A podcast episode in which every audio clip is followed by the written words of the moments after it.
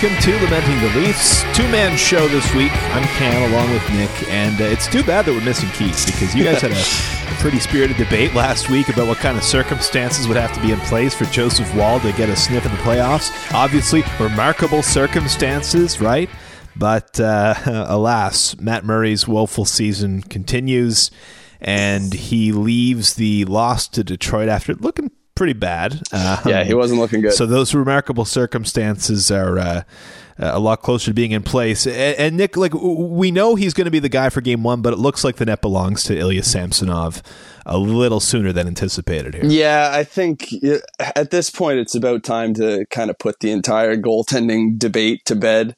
Um, I, I think you know even last week we were talking about how they're likely going to need both guys if they're going to make any kind of deep playoff run. But I think the way things have gone, not only injury wise, but performance wise, uh, especially in the second half here, I, just think it's become more and more clear that it's Samsonov's net until an injury of his own, you know, changes things around, or if he really, really struggles. But I think at this point, it, it would take a, a, monumental collapse in his overall level of play to even entertain the conversation of having Matt Murray usurp him for the number one spot. And that's, you know, if Matt Murray is available and able to stay healthy, uh, which that itself has become a, a, glaring issue more and more as the season has gone on. And we don't really know what the situation is with his latest injury. Uh, took a hard fall on Sunday night against Detroit. Uh, just kind of a freak accident. I don't think anyone who's ever stepped foot on the ice and, and played a game of hockey would fault Lucas Raymond for that incident. Just kind of a, a freak play. But, you know, just another unfortunate injury nonetheless for Murray. And it's just kind of thrown his entire status just further into question here. And a lot of talk lately, obviously, about you know Murray versus Samsonov, and and how Murray is kind of more of a, a system guy, and uh, like when things break down, it it really breaks down for him, and like the the Leafs just maybe it'll be back up to speed for Game One, and and maybe like you said, Samsonov does struggle, and you and you had to turn to him if he's healthy. Um, maybe you know they're humming again, and maybe it could work. But right now, like the Leafs have not been playing like a team that could support a guy who who you know is, is not able to kind of bail you out a bit, right? Yeah, well, and to to your point, like the numbers kind of bear that out. That uh, Matt Murray's had really good numbers when it comes to you know medium and low danger chances. When the, when the Leafs are able to keep everything to the outside, Matt Murray's been making the saves he's supposed to make he just doesn't give you a whole lot of the ones that maybe he isn't supposed to make. And the fact of the matter is, you're going to need more than a handful of those if you're going to have any kind of postseason success. And uh, we've seen time and time again over the course of this season. Uh, Ilya Samsonov come up with a remarkable save. And that's not to say that Murray hasn't had a few 10 bellers of his own, but it's just been a far less consistent thing. And, and as you said, it seems like when, when the play breaks down around him, it's just far too often he hasn't been able to come up with that big save that his team needs out of him. And when you're looking at what's going to be at the other end of the rink in that opening round series against Tampa Bay, Andrei Vasilevskiy is going to make those saves for Tampa Bay more often than not. So I think yeah, it, it, just it comes down to what's going to give you the best chance to win, and I don't think there's any debate at this point that between those two guys, it's it's Ilya Samsonov with a bullet. Like I'd almost shut Murray down for the regular season at this point because like if he needs to um, kind of have that support. Presumably, the Leafs are just going to continue to rest guys here the rest of the, the yeah. regular season. He's not going to get the support he needs. That's not going to do wonders for his confidence. Like, best to just get him healthy and, and you know, he's there if you need him for, for the playoffs, and, and hopefully it doesn't come to that. Yeah, immediately, though, you're getting into what Keith and I were kind of going back and forth on on last week's episode is like, at that point, say something happens to Samsonov and you have shut down Murray for the rest of the season, and uh, say hypothetically Joseph Woll gets into a, another or two of these final six games, or even one of them, and has another strong showing. If Samsonov ends up, you know, playing poorly or getting banged up in the opening round of the playoffs, and Murray hasn't played between now and then, are you honestly more comfortable turning to Matt Murray? I know, like, take pedigree and everything uh, out of the equation, contracts out of the equation, and everything. Just strictly looking at what those two guys have done this season on the ice. I think there's a really good case that Joseph Woll is the better option at this point. Hard to argue with it. Um, I, I think that the only way, like Murray, would have to really be showing them something in, in practice, in Yeah. you know morning skate, and, and and like showing that that he's got the confidence and that he's that he's dialed in a bit. Um, but yeah, Bottom I mean, line, it's going to be really hard for Matt Murray to regain the trust and make the coaching staff feel comfortable having to turn to him in a high pressure situation at this point. There's just there's not a lot of runway for him to to change that narrative around. yeah, big off season question at this point for sure. Yeah. Um, but yeah, I mean, it, was obviously like it's it's like we said, it's been a bit of a skeleton crew. Um, you know, a few guys out and a few guys out to lunch. Uh, TJ Brody didn't have a great night. I thought the first period, a few real rough patches on those uh, those first couple of Detroit goals. Um, so I, I mean, like I, I'm just taking almost nothing from these last couple of weeks. So it's hard to take much of anything from it, right? yeah, that's it. It- it. It's not only the guys like th- that are out of the lineup. It's it's the guys who are just kind of trying to get it over the line, right? And and, Yeah. you're, and you're facing some teams too, like like in Ottawa, who you know they they obviously handle Ottawa, but like teams who have something to play for. Yeah.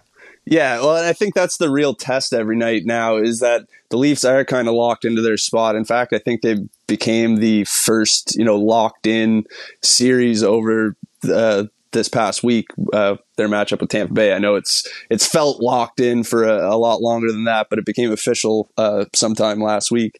So yeah, it's like it, it's exactly what you said. It's almost just trying to push this thing over the finish line, uh, avoiding you know any further catastrophes in terms of injuries or anything like that. So it, it, it's it's a real test for this team when they're going up against other clubs every night who uh, are playing for their lives, so to speak, and that's kind of the case more often than not with you know where we're at in the season. One team that will happily allow the Leafs to cave their head in on uh, Tuesday night is Columbus, who you know they they they got the itch, I would think, right now, and they're they're they're not in last anymore, but. Um, that that Bedard man, that's hard to quit. Um, yeah, he's currently torching a, a couple of Leafs prospects in the postseason right now. So, yeah, the the Connor Bedard show marches on. Um, go to Joseph Woll, I would think, on Tuesday night. I, I think if it's me, that would be the easy decision for me. Um, considering you know Ilya Samsonov is coming off a stretch where he wasn't uh, around the team; he was away for the birth of his son. Uh, you know, on that note, congratulations to Ilya and his wife on the birth of little Miro. Zero for Miro. I like that. Um, so he has to come in and he puts on a, a stellar performance Saturday night, earns another shutout. But then when he has to get thrown in on a back to back, you know, with Murray going down due to injury on a night where he's not expecting to play, you know, he he said it himself after the game. He was just feeling a little bit sore. You know, he did his his uh, pregame routine, a little bit of an extra workout when uh, he's not expecting to play. So yeah, I think it's just an easy decision uh, to not kind of burn him out even further down the stretch here. Light opponent coming in on Tuesday, as you said, maybe one of the ones that we've got down the stretch here who aren't going to be, you know, scraping and clawing for every point they can get. So that's probably the the spot to turn to Woll and see if he's able to keep it going here. Yeah, yeah, I think so. Um, another big kind of topic that is has, I mean, it's it's feels like it's been percolating here for the last few months, but uh, really getting some legs after Sheldon Keefe spoke a, a little bit and, and kind of had some some uh, I don't know what you would call it a backhanded kind of comment for the refs about uh, how Michael Bunting has been treated this season, and um, I mean it's it just feels like he, he's the benefit of the doubt is gone and it ain't never coming back. yeah, I mean, it's definitely been an overcorrection, I would say. Um, but th- there's definitely an element of you you reap what you sow here, and I, I think we saw that last year with Bunting. We were making all the jokes, you know, Michael Bunting, Bob Ross, the way he's drawing all these penalties and just constantly baiting other teams into into retaliatory things. And you know, it's abundantly clear that there's a there's been a memo around the league between the officials that you know this is a guy to watch for and he's definitely receiving receiving zero benefit of the doubt anymore and i think it's you know gone the other way where there's a bit of a, a quick trigger finger when it comes to calling him for penalties i mean it, you, you the the 10 minute misconduct against Detroit on Sunday night. I mean, that w- there was really not a whole lot there. like I've seen a lot worse happen in, in scrums and after scrums uh, than a guy kind of just lightly shuffling a stick away from the opposing player with his feet.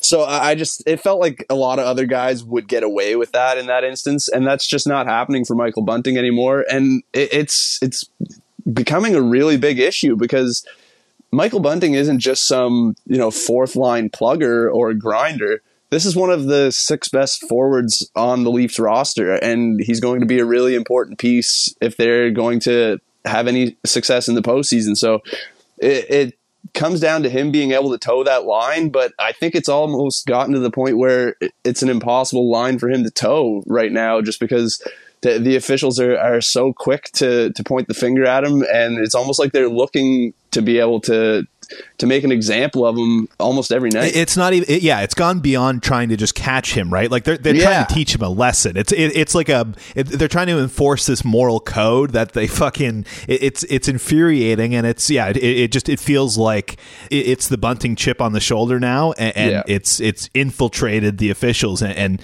uh, yeah, I, I, don't know what you do about that as, as an organization. As, as Keith said, that's, that's for Kyle to deal with, but I don't know how you deal with it. Yeah. Like, does Dubas, you know, going to the league over this help matters any, or is it exactly. kind of push them even further the other way? I think you know it's a tough spot for the Leafs as an organization, but I think they almost have to at least kind of make their stance known, at least make it known that they are feeling some kind of um, discriminatory officiating towards Bunting and that it isn't you know completely on the up and up because it, it, certainly doesn't feel like it most times. And again Michael Bunting has brought some of this on himself, but it, I think it's just gone way too far the other way, especially as this season is wore on. Yeah, and I mean, like I I get it to an extent. Like for example, you know, against against the Wings, the coincidentals there, like he like he went down easy there. Like I like I see people trying to he, say he that that down. It, I guess that the, the problem there, and this is what I mean about like trying to enforce this uh, code or whatever.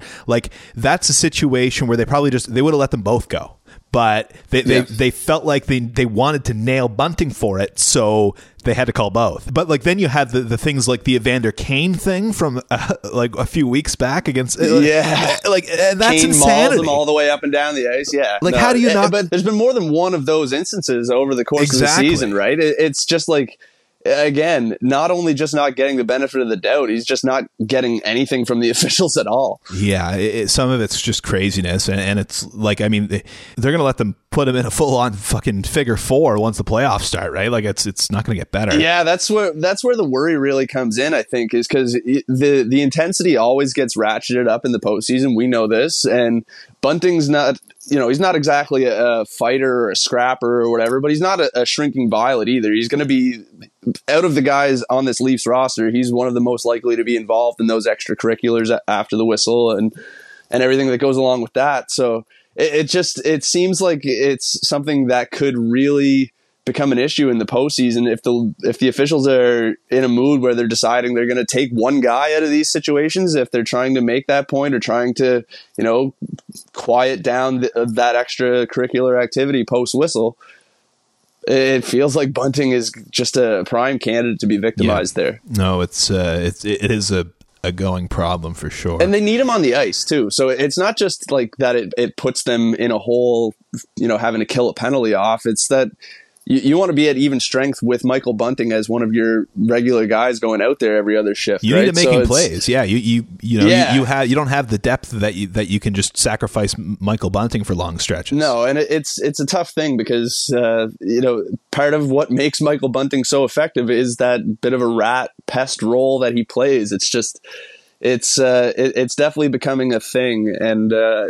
I don't know how he's gonna kind of straddle that line moving forward here. So I wanted to ask you about um, the Marlies a little bit, and just kind of what's going on with them. They, they've just clinched a playoff spot, and uh, Topi Niemelä made his debut. Uh, we recorded last week, and I think uh, hours after uh, we, we recorded, the the news came out that he was indeed coming over to Toronto, and now he's debuted.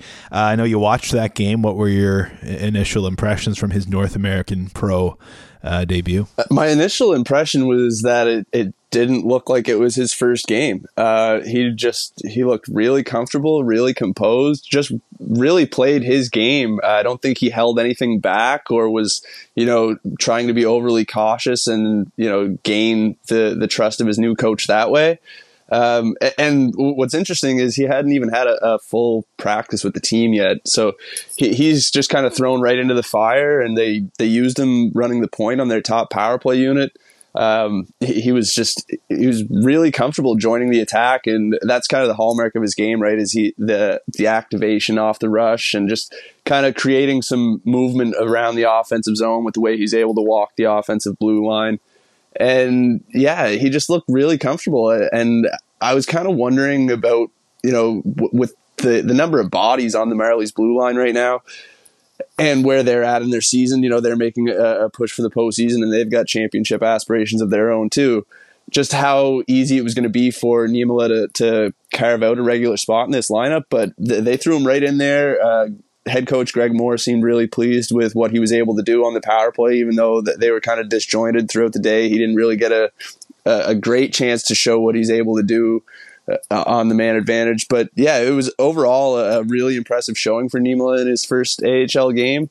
Um, he kind of alluded to it after the fact that the overall pace and the the lack of time and space on the smaller ice was something that he's going to have to continue uh, continue to adjust to as he uh, Uh, continues his AHL career here. But yeah, really good first impression, and I think it, it looks like he's going to be a guy who uh, is uh, a key part of whatever postseason success the Marlies are going to be able to find too. And uh, speaking of guys coming over, Dennis Hildeby also uh, joining the Marlies um, for the the stretch run here. Yeah, it could be good timing. Eh? Yeah, yeah, exactly. Uh, Ryan Tverberg, um, who, has been in the lineup now for I guess what a week, week and a half, uh, got got hurt in that game, right? Yeah, he, and he was flying too I haven't got to see every single one of the Marlies games since Tverberg was in the lineup, but uh, that that was the the best I've seen him so far in the American Hockey League. His speed was just really noticeable throughout the course of the game, but he wasn't just flying around there aimlessly. Uh, he was pressuring the opposition on the forecheck, you know, forcing them to make quick decisions but he was also just really timely getting into those open pockets of space in the offensive zone. He had like three really, really good, high quality scoring chances. I thought, you know, he was going to get on the board with each one of those as I was watching. Unfortunately, he uh, he suffered an upper body injury, I think, sometime in the second period, and he was forced to leave the game. Still no word on exactly how long uh, that's going to be for him. But yeah, again, another another newcomer for the Marlies who's looking like someone who can be a real contributor for them. So yeah, hopefully he's he's not out for any length of time here. And and looking like a, another deep run for the Marlies, or or how are we looking heading into the postseason? Well, I mean, they're just coming off a seven game losing streak, so it's it's kind of hard to sit here and say they look like a, a, a, true contender to win it all. Not exactly on form. not exactly yeah rolling at the moment. But I think it also says a lot about the season they've had that they are coming off a seven game losing streak and they clinched their division with Sunday's win. So yeah, there's they've been one of the top teams in the American League all season long. They're kind of hanging around a similar spot in the standings as what the the Leafs are in the NHL. So yeah, how you feel about the Leafs should be kind of how you feel about the Marlies too, maybe with a little less baggage. yeah, yeah, just just a little less. Um, yeah, yeah, they've won recently. yeah, um, I, I, did enjoy uh, seeing Zach O'Brien score for the Marlies. A beauty too. Uh, it was a nice goal. Um, nice pass by Holmberg. I was a big Zach O'Brien guy. I, I, it inspired me. Like I was, I was telling you before we started recording. I started to read your uh, your prospect roundup, and then I got completely distracted searching my old tweets for Zach O'Brien from like 2010, 2011 when he was just shredding the Q, and uh, I thought I thought he was going to be the next big thing out of Atlantic Canada. But um, Logan Shaw and Zach O'Brien both scoring goals for the Marlies yes. in 2023. Wild, wild stuff. Um, yeah, I actually love having Logan Shaw as kind of like a you know a, a, permanent captain for as much as you can be a, a, permanent captain in the American Hockey League. There's a, a, lot of turnover, especially with guys that aren't on NHL deals. And Logan Shaw's a, guy on an AHL deal, but he's on a three year AHL deal, which is a, bit of a rarity in itself. So it looks like he's kind of he's he's penciled in as uh, a Marley for the, the foreseeable future, and he's done a great job uh, helping lead that team this year. He's been a huge part of their success. So yeah, happy to have him uh, making Cape Breton proud. Yeah. While, while we've got you here on the kind of prospect uh, role, let's uh, let's talk a little bit about the uh, the upcoming draft because we, we've talked about uh, Connor Bedard, and we talked about Matvey Michkov. Um, feel like we got to talk about the other guy who's expected to kind of round out. I, I mean, he'll go second, Adam Fantilli, I, w- I would think, right? Michkov is, is not a sure thing to go th- top three. Could be, you know, top three when you're looking at talent or raw talent or however you want to size yeah, it up. Yeah, he could fall all the um, way down to seven or 10, too, with the uncertainty surrounding his situation. So Yeah. But Fantilli, a little more certain because he shredded the NCAA this oh, year. Like, I, I remember, I remember that how, how impressive that that Jack Eichel uh, campaign was, and, and, like he he put it to shame, didn't he? I mean, just a, a dominant year. Like you just you don't see a ton of draft eligibles in the NCAA during their first year of draft eligibility to begin with. So for him to come in and you know not just kind of contribute and keep his head above water, but absolutely dominate the college circuit uh, it says uh, it says an awful lot about the kind of player that he's going to be. Um, it, a lot of people are going to think this is a, a, a, bit outlandish, but the the first guy that always comes to mind for me when I'm watching Adam Fantilli play is Auston Matthews. Like there are just so many similarities in the way that they play. Like big, powerful center who can kind of just control the game with the puck on his stick, but has that two way ability big time scorer, can score in a ton of different ways. Like this Adam Fantilli just has it all. And if it wasn't for Connor Bedard, this is a guy who would be the number one pick in a lot of draft classes. So yeah, pretty good consolation prize for whoever uh, you know just misses out on Connor Bedard here. But yeah, Fantilli's going to be a star and it's a loaded draft, man. But right at the top with these two guys, especially, uh, yeah, two real, real special players. And I just think Fantilli's kind of maybe not gotten a, as much love as he should just because he's in the shadow of Connor Bedard. Two NCAA uh, superstars foiled from the, the top pick by Connor uh, the story of both Jack Eichel and, and Fantilli. Um, it's pretty crazy, actually. Looking at those numbers, and it's kind of crazy how similar they are. Honestly, uh, he didn't exactly shred Eichel's numbers, but uh, 64 points in, in 35 games for Fantilli, 29 goals. Uh, for Eichel, 71 points in 40 games. So five more games, seven more points, uh, 26 goals for Eichel. So, um, yeah, it, it really similar numbers to kind of give you a, a bit of a Uh, a baseline for for what to potentially and and like you said, you know, it, it's the big body, it's the way he moves. Yeah, and I'd give Fantilli the edge in like the the off puck game, at least at, at like this stage of his development compared to what Eichel was coming out of college. Like, there's just there's a real you know completeness to Fantilli's game for where he's at and how old he is he's he's going to be a, a, real franchise uh, building block, someone who can kind of just do it all for his team at the NHL level. And I don't think it's going to take long. Uh, I think it, will be more a, a, matter of his own personal decision as to whether he's in the NHL next year if he decides to go back to Michigan. I look forward to seeing which team completely builds their strategy around getting Connor to Bedard and then ends up with this guy and then uh, it just completely sours him on the city because they are, are just pissy that they didn't get the guy they wanted. uh, should be fun. Um, hey Nick, you want to remember a leaf? Yeah, yeah, I do. So we we uh, this is the part where we were going to kind of laugh and joke because last week uh, it, it, appeared that Keith did not remember a leaf because he had audio issues during the Remember a Leaf segment. And, and I swear he, he did remember Niklas Hagman, but he is not here to, uh, to confirm that. Um, so I, I thought that, you know, since, since we're missing Keith, I thought I'd go with a nice quick one. You remember Calle Johansson? Calle Johansson, yes, longtime Washington Capital. Uh, I believe uh, Buffalo Sabre as well? Uh, I, I think you're correct. I, I, believe he was drafted. Yeah, drafted by the Sabres. Uh, just a, a, season or we two. We got there. him from Washington, right? Yeah, well, Washington. Yeah, he so he was one of the trade deadline pickups at, at that uh, 03 deadline or 04 deadline. Rather, did he actually play? I, I I'd like you to guess how many games he played for the Leafs, regular season and playoffs combined. Four. Twelve. 12 okay okay. 12, it's a yeah. while ago it's a while ago. But i remember I, I, think i remember something about him coming in and getting hurt or leaving the team or something. Yeah i, I think that there was maybe an injury early or something. I can't remember exactly the situation but um, he was also well beyond his uh, expiry date at that point if i'm not mistaken. Yeah and not exactly the the most premium name at defense that the Leafs acquired that deadline. So so, so slipped in a little bit behind Brian Leetch there. Not not quite the. Uh, the razzle dazzle. Was that the Glen Wesley year too? I think so? that was the year before. I think that uh, Wesley yes, was yes. 03. Um, yeah, yeah. That was and, and Gilmour and yeah. Um, so glory days of NHL trade deadlines where you're sitting around in front of a TV actually waiting to, to find out what the trades were back in the right. day before Twitter and all that jazz that the youngins are so lucky to have these days. Yeah, I, I, remember. I mean, this would have been several years after the Calle Johansson and Brian Leetch deadline, but I remember getting like, uh, like text alerts from TSN in class, and I was the source. No one had a damn smartphone. That shit was on T9, baby.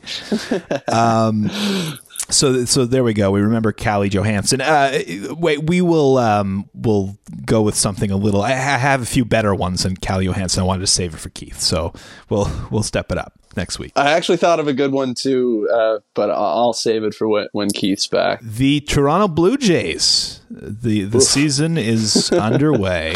Um, how how are you feeling about it? Alek Manoah, not the not the the best start uh, in the opener. Um, how do you feel about that opening series? Honestly, as frustrating as it was, I still kind of came out of it feeling pretty good. I mean, first of all, Alek Manoah got sort of lit up on opening day. I think we've seen enough out of him to this point to know that that's not going to be a common occurrence. So that, that's definitely not a concern, at least at this point. He'd have to string together a lot more of those poor performances for me to start getting worried about him. Um, then you're looking at the second game. Matt Chapman has a bit of a, a, rough play at third that leads to a few runs when the Jays were pushing to get back in the game, kind of took their momentum away. Again, something that's probably not going to happen all that often. Uh, Matt Chapman making a, an egregious error at third base. So, in terms of like the the big mistakes that were made, I don't think that they're you know huge issues that are going to continue to percolate moving forward. Um, and as far as like their overall brand of baseball, I know like some of the the stuff at the plate was frustrating over the weekend. They struggled to get some hits in game two there. Um, even game three, the offense wasn't exactly on fire yet to hit a home run. But the overall brand of baseball, I think, is going to be just a, lot more enjoyable to watch. I, the the broadcast was kind of beating it to death, but I thought it was uh, astute observations, like pointing out the stuff like Kiermaier taking the extra base, going first to third on that, you know, bloop single, just kind of reading it really well off the bat. That leads to another run. You got, you know, Dalton Varsho, instead of trying to gun a guy out at the plate that he has no chance on, he's throwing the ball into second base to keep a runner from taking the extra base on the defensive side. it's not, you know, glamorous stuff, but it's really sound fundamental baseball and I think it's just going to make for a much more enjoyable brand to to watch. How are you feeling about the pitch clock? I, I, it's definitely growing on me. Not that I didn't like it to begin with, but I think uh, I'm just starting to get more and more used to it as the games go on here. I think you could say the same about the players and everything. The one thing I'll say is I still think I would like to see it turned off if we're like in the ninth inning and a game's within three runs. You know, going back to that uh, at bat in the World Baseball Classic, the Trout and Ohtani at bat in the final game there. Someone broke that down. Every single pitch would have been a violation. And yeah. it was just uh, like letting that moment breathe. And th- that's what baseball is all about, right? So I think yeah. th- there's a, a bit of a double edged sword here with you know, speeding the games up, but also maybe losing a bit of the the essence of the baseball viewing experience.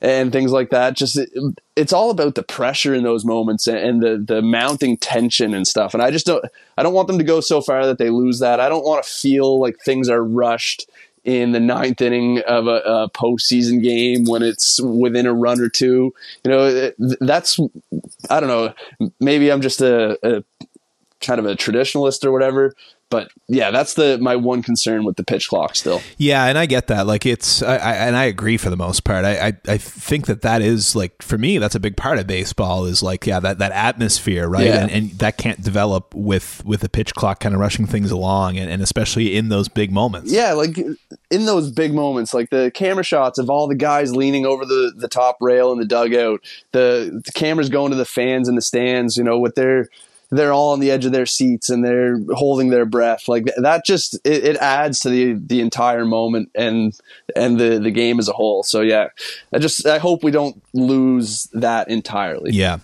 uh, I mean, like it's it's one of those things like where I'm of two minds. Like I, I, I know it's a good thing for the game. Like it's good that they they yeah. they dramatically cut down you know the the run time. like a half and, hour so far. Oh yeah, yeah. It's it's like I think that the Jays had the longest game by far of, of opening day, and it was like just around three and a half hours, I think. But but like yeah. and selfishly, like that's another thing too. Was like I I was out um, during the Jays game, and like by the time I got back in, I looked at the clock, and it was like three hours after it started, and I was like, ah, it's gonna be over, pitch clock and yeah. I was able to flip it on. But like th- that was always something I enjoyed about baseball was that like it, game started at whatever time, but maybe it's the 17th inning and Ryan Goins is pitching, you know, and, and that could, could still happen. But um, yeah. it's that was always kind of something that I enjoyed is that like you know maybe today it's going to be two and a half hours, maybe today it's going to be five, and, and, you just don't know. Yeah, no, I'm with you 100. percent I I think that a, a, lot of I was probably one of these people, uh, but I think a, a lot of um, real baseball fans with all these incoming rule changes felt like baseball was trying to change for people who weren't fans. I mean, obviously they're trying to attract new fans, but people who like baseball liked it the way it was.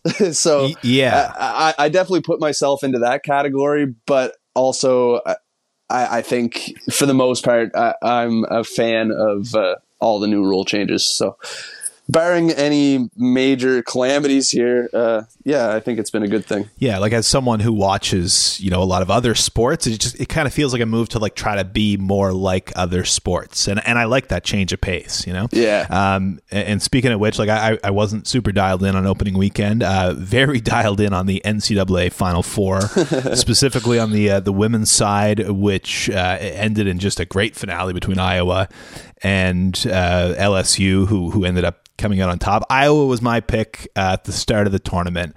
As I mentioned, I think last week, uh, my men's pick got shunted immediately, and my women's pick went right to the the final. This has been my my uh, tradition these last like three four years. It's just a killer women's bracket, and I get smashed on the the men's side. But obviously, the all the all the kind of discourse, which is unfortunate, has kind of been about the taunting, the the Angel Reese versus Caitlin Clark angle, and yeah, um, I mean, just so many of the worst takes out there. I I actually tweeted out earlier. Um, Bomani Jones did a, po- a, podcast, probably the best thing I heard on it. Uh, listening to some of the stuff today that was put out there on it, and uh, just kind of really, really did a good job of summarizing a lot of the thoughts that I had on it. But um, I recommend that. I'm not going to get you know too far into all the kind of the details on that. Just uh, other than that, just to say like it was a great tournament. The the final actually kind of sucked because the officials ruined it. Real shocker there. But uh, the drama is great for the sport. Both of these players are going to be back next year.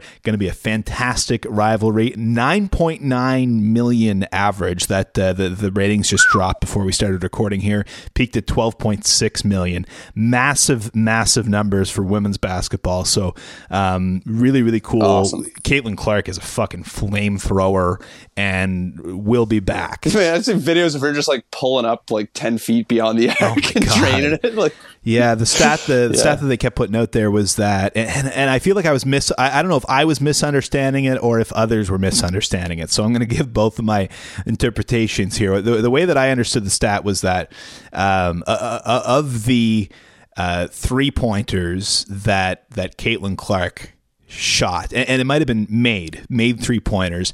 I think 58 percent of them were from 25 plus feet, and the arc is 22 feet. But I, I also saw an interpretation of it where it was it was like she was shooting 58 percent from beyond. Um, Okay. but it was I think it was Which uh, is ridiculous. It was more of a percentage of the shots taken rather than the but but in any case it was um, wild Monster performance wild. her, so yeah. um, yeah, re- really, really fun and, and a great season, and um, and yeah, ho- hoping that uh, the Leafs can also find some of that postseason magic as we as we get towards the end of the season here. Uh, Nicholas, thank you for the the one on one time. We always appreciate it, Always fun chatting with you, bud. and uh, we will do it again one more time before playoffs. I guess. Yeah, won't we're getting there. Like two weeks from today, playoffs get going. You know, we're there.